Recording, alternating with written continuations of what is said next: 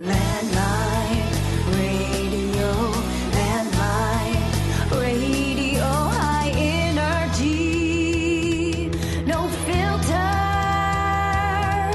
Oh yeah. All right, folks, we're back here. I'm with the uh, director of wildlife conservation for the Department of Fish and Game, Eddie Grasser. How you doing?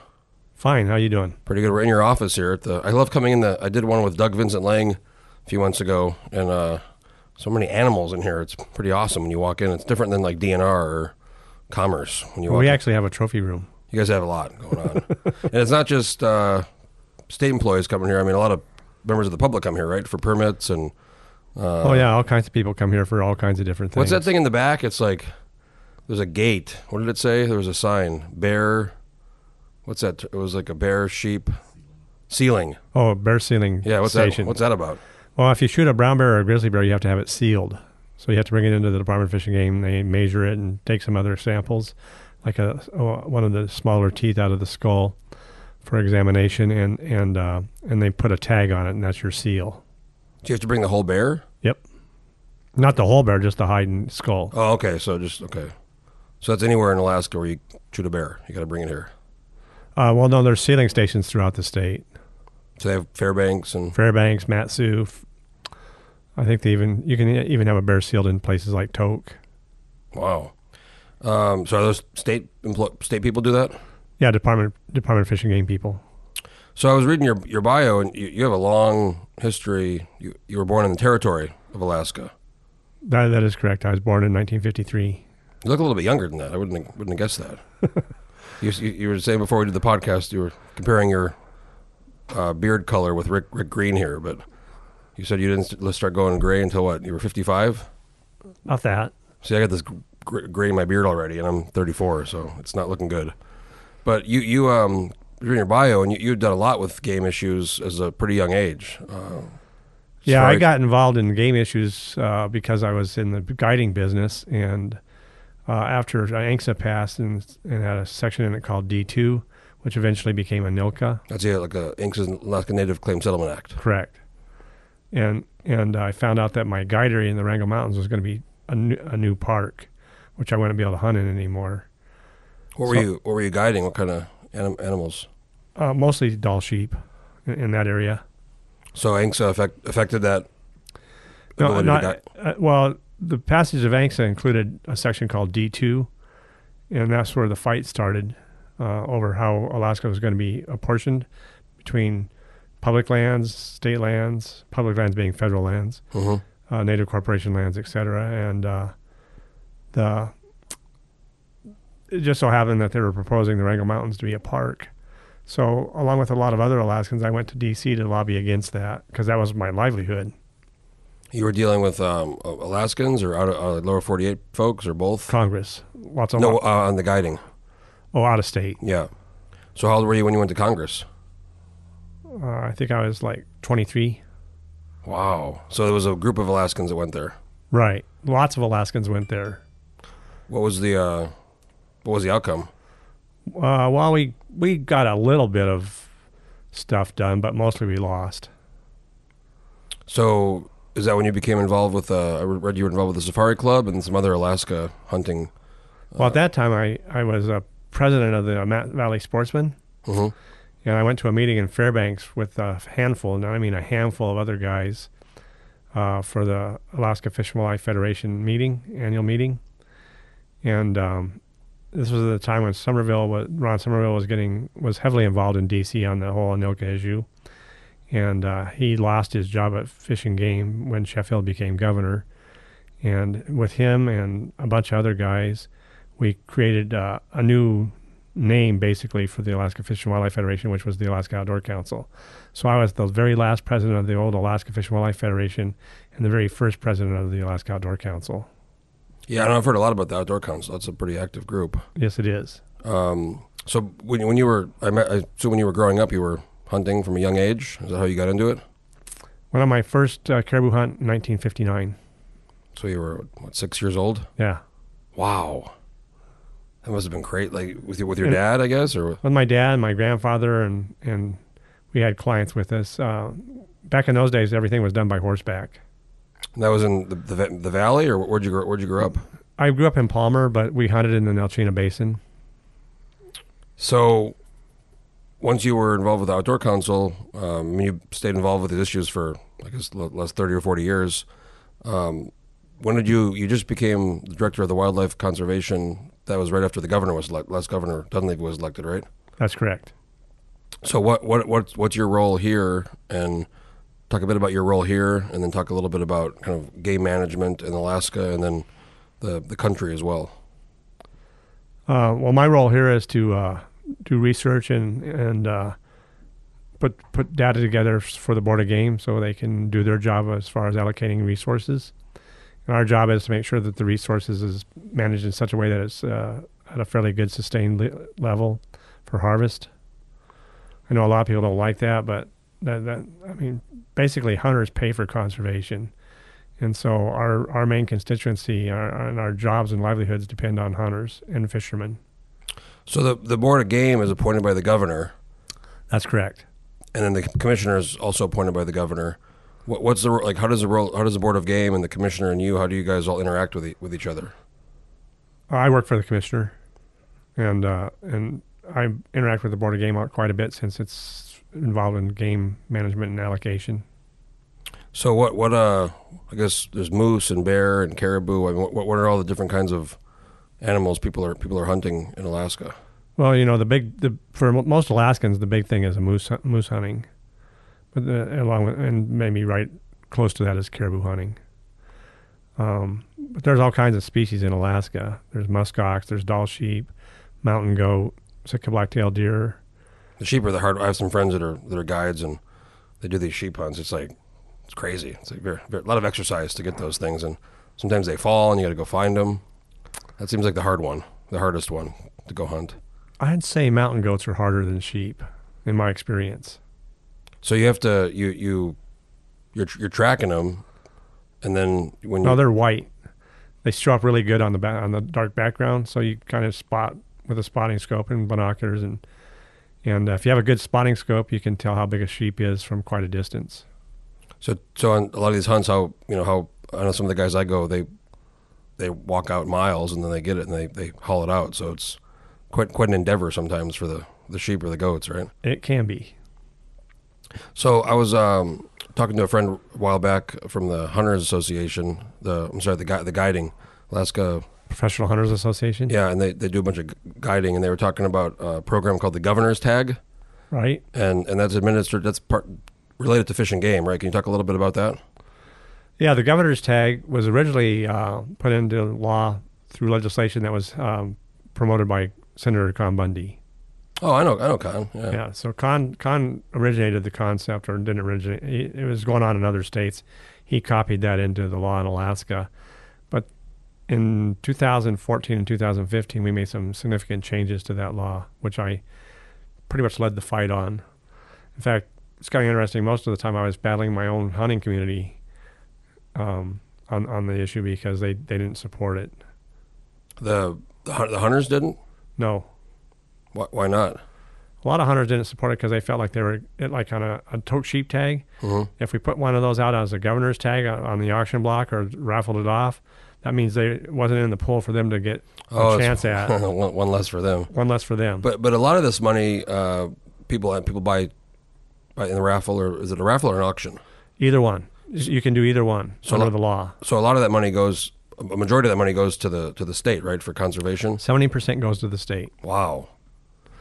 And, and under Con's original legislation, only ten percent went to the state. So nobody was actually doing it. It wasn't worth their while. hmm So that was one of the major changes we made was we changed it from um, 90-10 to 70-30.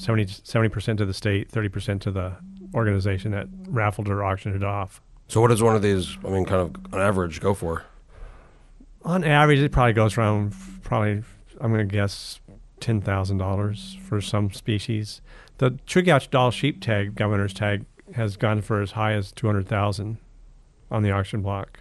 Wow, two hundred. So are these people who are wanting wanting to do it, but also, I mean, wanting wanting to support conservation? Is it kind of a mix of both, or Mix of both. so this is a uh, is it a, an event or is it at a banquet? Like how, how do they do it exactly? Well, yeah, like the Wild Sheep Banquet here in, in Alaska at the Dena'ina Center. they auction off several tags. Sorry, I was just uh, taking a look at some notes here. Um, so, speaking of sheep, I want, one thing I wanted to ask you is a few months ago, maybe not quite two months ago, we wrote an article. This is kind of a national or a federal issue. Uh, it was a federal ticket, but there was some. Speaking of sheep, some some women were on this glacier uh, in Wrangell, and they had these like pet goats, and and they were domestic. I don't know. I've never really heard of that before. I I guess it's a thing, according to Yeah, they're called pet goats. Yeah, so so I, I didn't know this, and I actually called Rick, and I and I, I said I heard this woman got a ticket from from a park ranger about a goat, and I didn't realize people had pet goats, but I guess people used to hunt. Some people hunt with them because they they're very sure footed. They can carry fifty or sixty pounds, but they were on the glacier, and, and the one goat was wearing like a jacket. It's kind of kind of weird, but the the ranger gave her a, a ticket uh, for you know pet goats and, and, and on federal federal land, and there was some issue with maybe some kind of disease. Um, so I guess, according to Rick, I read it. There's a st- in the Fish and Game website. There was uh, what's it called? Uh, some strange name, some strange disease. You know, you know what I'm talking MOV? about? MOV, yeah. So Yeah, the, the technical name is quite long. yeah, it's like some kind of pneumonia. But anyway, so what's the deal with that? And, and I mean, how many people? Is this an issue? Is this like a? Because I was reading in Yukon, they banned them altogether to go out, out in the wilderness.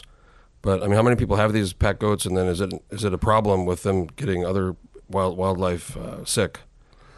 Um, well, the record shows, like in the other states, in the western states where they have MOV, it's been indicated in the die off of some fairly substantial populations of bighorn sheep.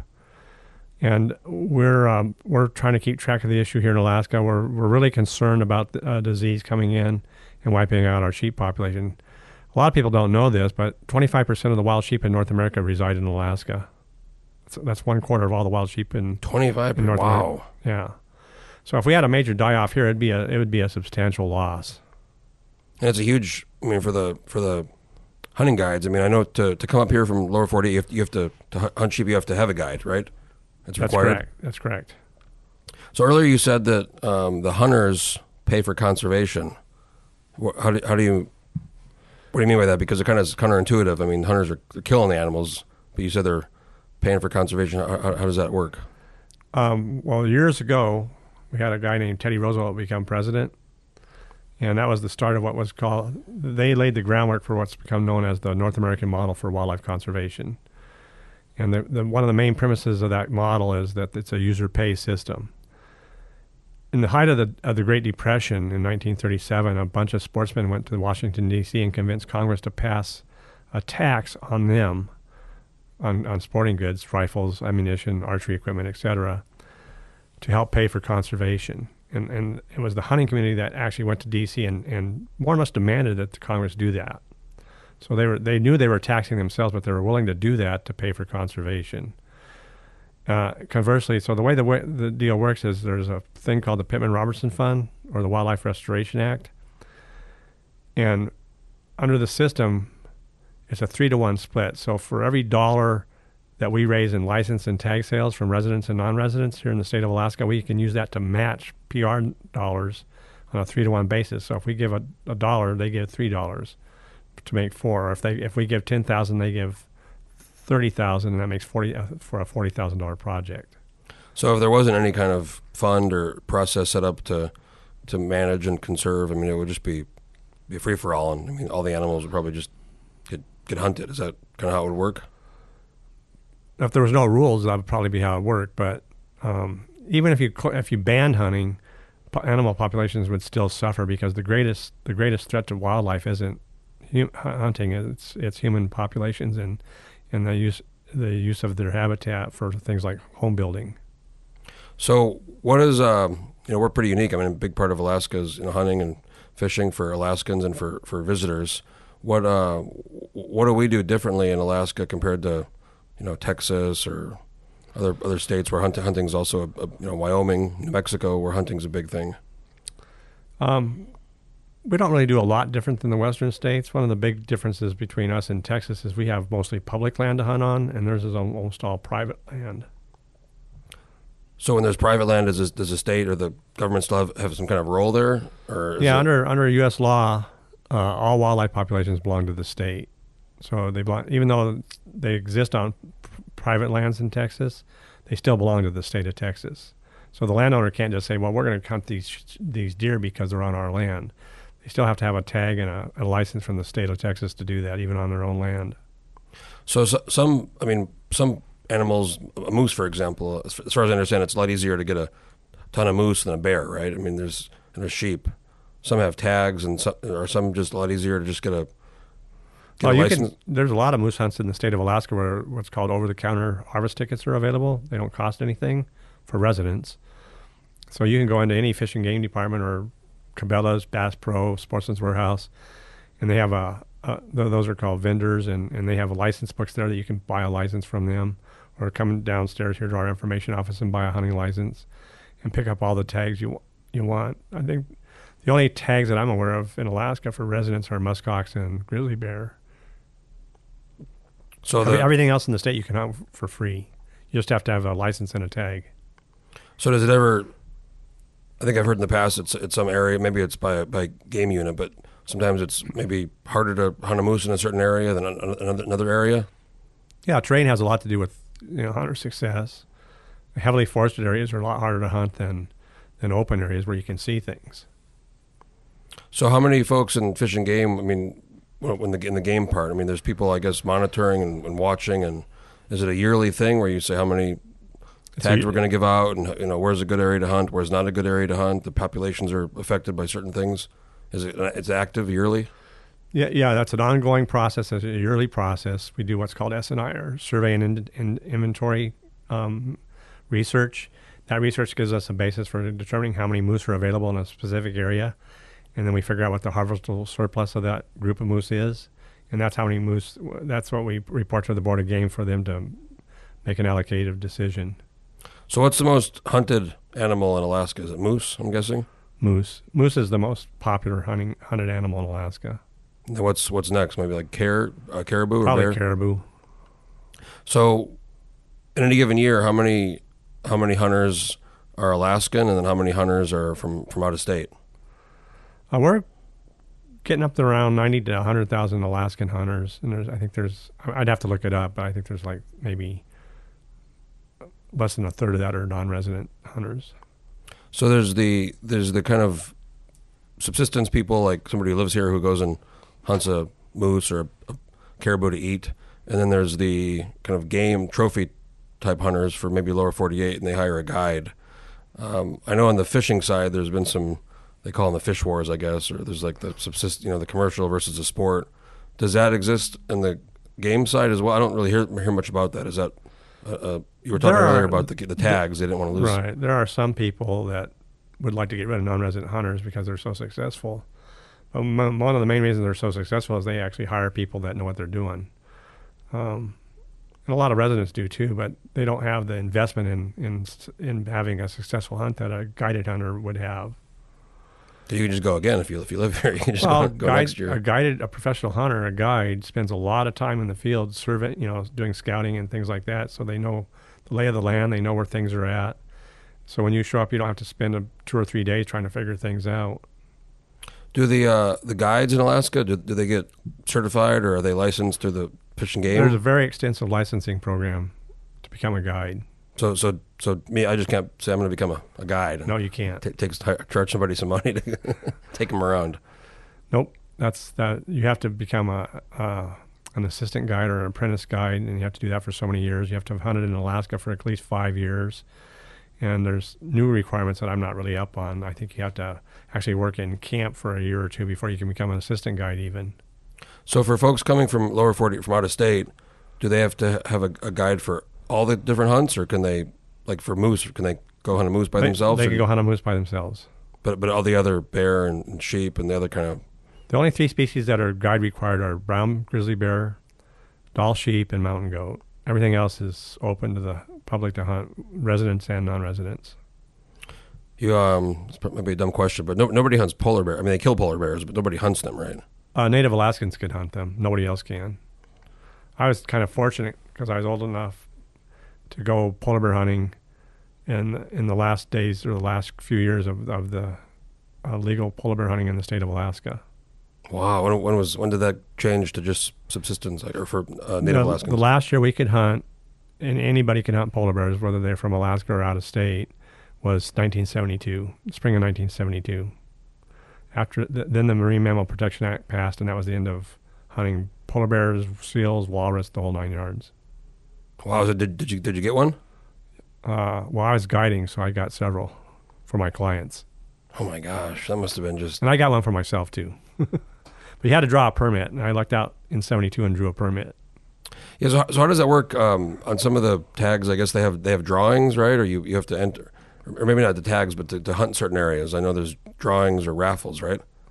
Right. There's drawings, and those are coming up. Uh, I think from the first of November until the middle of December, it's open. You can apply for permits. And the usual cost for most things is five dollars a permit, and uh, you can, in some cases, you can apply for multiple permits to increase your chances for a specific hunt. So this is this is for a, a specific animal type of animal or a specific area to hunt. No animals. You can you can put in for different moose hunts. They're all on permit basis. Mhm. Some caribou hunts are on permit basis. All the Dall sheep in Chugach State Park are on a permit drawing system. I, I was I was told I told Commissioner Lang Vincent Lang this. I was in the Chugach one time. I was just on like a hike with a buddy, overnight hike, and we were um, coming down from kind of the ramp area by Ship Creek, Ship Lake, and I said, "Oh my God, there's all these sheep." I was like, like ten of them, you know. And I got really close to one of them, and I was like, "Oh my gosh, look, maybe I'll maybe I'll go." Pa-. I was like ten feet away from it, it's kind of staring at me. I was kind of shocked it wouldn't didn't run away. And then I took another step, and man, that, that fucker was gone so quick. I mean, it was just incredible. Next thing I know, it was gone. Yeah, they, they mostly sheep try to get away from people by crawling up into the rocks. Yeah, we were kind of in a flat kind of grass. It was just right. It was. I was so close to it. I couldn't believe it. I Uh, couldn't look pretty, into unu- pretty, pretty unusual for sheep to be in that kind of terrain. They, that's not saying they don't ever get in that kind of terrain, but usually it's because they're traversing a valley from one side to the other. So the the now it's kind of the. I know my buddy Mel. He's a hunting guide. He just went to moose camp. Uh, out um, where's that area? The by. trying to think of the area where where his, his old lodge was, but uh, We're talking about Mel Gillis. Mel Gillis, yeah. is on the Sandy River on Sandy, the yeah. Peninsula. So he was going out there, but so so there's I mean there's, there's all all these different animals have seasons, right? I mean you can't. Right. You have to hunt during the season and you have to follow the bag limits. So what are the se- what are the different seasons, and then what's a what's a bag limit? What does that ref- what does Mo- that most species in Alaska, the season opens uh, August 10th and runs through September 20. Other species like brown bear is opening up on Kodiak and just opened on the uh, Alaska Peninsula just a minute, a few days ago. Um, bag limits are how many of a species you can uh, harvest. Most species in Alaska and most places in Alaska, you can only take one moose or one caribou or one bear. There are places though, like in the Northwest Arctic, where you can take up to five caribou a day. Yeah, there's also the. Uh, I know some f- friends of mine have gone to Adak, and it's is it kind of a free for all there, or how does that work? And there's a That's a bunch, tough hunt. of, bunch of caribou there, right? That they put there years there's ago. Some, there's some transplanted caribou there, and because of the conditions on the island are so good or so f- favorable to their growth and, and reproduction, they've uh, uh, evolved into some fairly large animals. A caribou on an Adak Island is quite a bit bigger than a caribou on the North Slope. And they aren't. They aren't. I mean, natural there. They were brought there during the I guess the military when there was Right, they were military. brought, they were tr- they were brought there just like Sitka blacktails are not native to Kodiak Island. They were they were put there in the 1930s.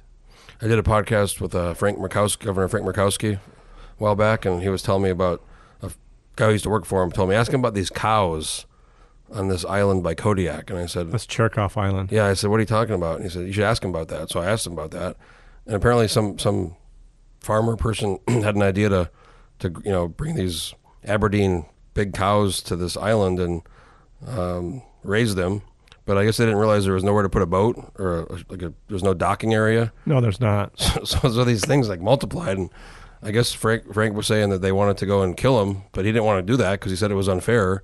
And they said they sent some. They were kind of curious what was going on with these cows, so they sent some Coast Guard cadets or something. They said, "Go go have them take a look and get, get back to me." So I guess they dropped these kids off, and they said they got on the radio and they said they're circling us and they're staring at us and we're very scared. Please come get us, come pick us up. Yeah, wild wild cattle can be uh, a bit dangerous. But so there's all these. I mean, there's all these cattle on this Chirikof Island. They just they're still there, I guess, right? Is that is that how it's? Um, I'd have to double check, but I think they actually went in there and extirpated those cattle some time ago. So I mean, like nowadays uh, things are so much more regulated. You probably couldn't do something like that today, could you? No. No, I mean we had the same problem in the Susitna Basin. Uh, people we didn't have we didn't used to have northern pike in the Susitna Basin, and now we do because people wanted to fish for them, so they illegally brought them in and dropped them in the water. And, and people are always trying to do things like that, adopt an animal or whatever you want to call it. So, Mhm. But it's, it's illegal in Alaska for an individual to pick up a wild animal So and, and keep it. So right now, you said we're kind of in the in the hunting season time. Uh, I guess the moose is over, right? Or, Most yeah, most seasons are over with now. Sheep season's over. Dol- uh, mountain goats. There's still some archery mountain goat hunts in, in some places, but mostly that's over. Deer season on Kodiak in the southeast uh, Alaska is open right now. Um, bear season's opening up uh, here and there around the state. Um, so it's a pretty, you know, for a calendar year, it's a pretty short, short number or small number of months when the actual hunting is going on. Right, that's one of the arguments we always make about people that claim that they're not getting a fair chance to uh, enjoy wildlife uh, the way they would like because of hunting. But hunters are the only group of people that are restricted to a small window of opportunity. Everybody else can hunt. I mean, everybody else can go view animals 24 7, 365 days a year everywhere in the state. And there's actually literally millions of acres that were open to hunting when I was a boy that are no longer open to hunting because they're now in a park or something. How, how much uh, pressure or involvement from, from these lower 48 groups do you deal with, or do, does Alaska deal with for saying we shouldn't hunt or stop hunting or, you know, some of these environmental activist groups come up here and try to It used to be a lot worse than it is now. About the only group that bothers us too much right now is the Center for Biological Diversity, which really isn't any kind of a conservation group. It's a bunch of well-educated lawyers that figured out they could rake money out away from the governor, government with these uh, with these public affairs or public interest lawsuits. I think for from my perspective, for for Alaskans who, who've, who've lived here, uh, even if they maybe don't hunt or don't really like hunting, I mean, most people it seems like understand hunting, and they're they're there's very few people I meet here that are against hunting. It's it's almost Actually, the truth, Jeff, is that very few Americans are against hunting. In the latest five-year survey, every every five years, uh, Fish and Wildlife Service does a survey, and, and one of the questions they ask is people's attitudes towards hunting, and it's as high as it's ever been. And so, seventy-eight percent of the American public support hunting, according to the last survey. yeah. I mean, I, I rarely meet people who. I mean, sometimes you, my my sister is like kind of a militant vegan, you know. Right. but I mean, there are that, people that don't hunt, you know, but they don't they don't uh, they're not against other people hunting, especially if it's for food. So you've been here what almost coming on coming up to a year. Uh, what's it? Just, I mean, Nine months. so what, what's what's it been what's it been like so far, and, and what are your plans for I mean next year and the subsequent years? Um, well, so far, it's been a fairly steep learning experience, but I'm getting the hang of it, and uh, I think I've uh, um, brought some some assets to the job that uh, other people would not have been able to bring to the job, as far as like our budget process. Um, one of my plans for the future, my plans for the future are to retire again here as soon as I can.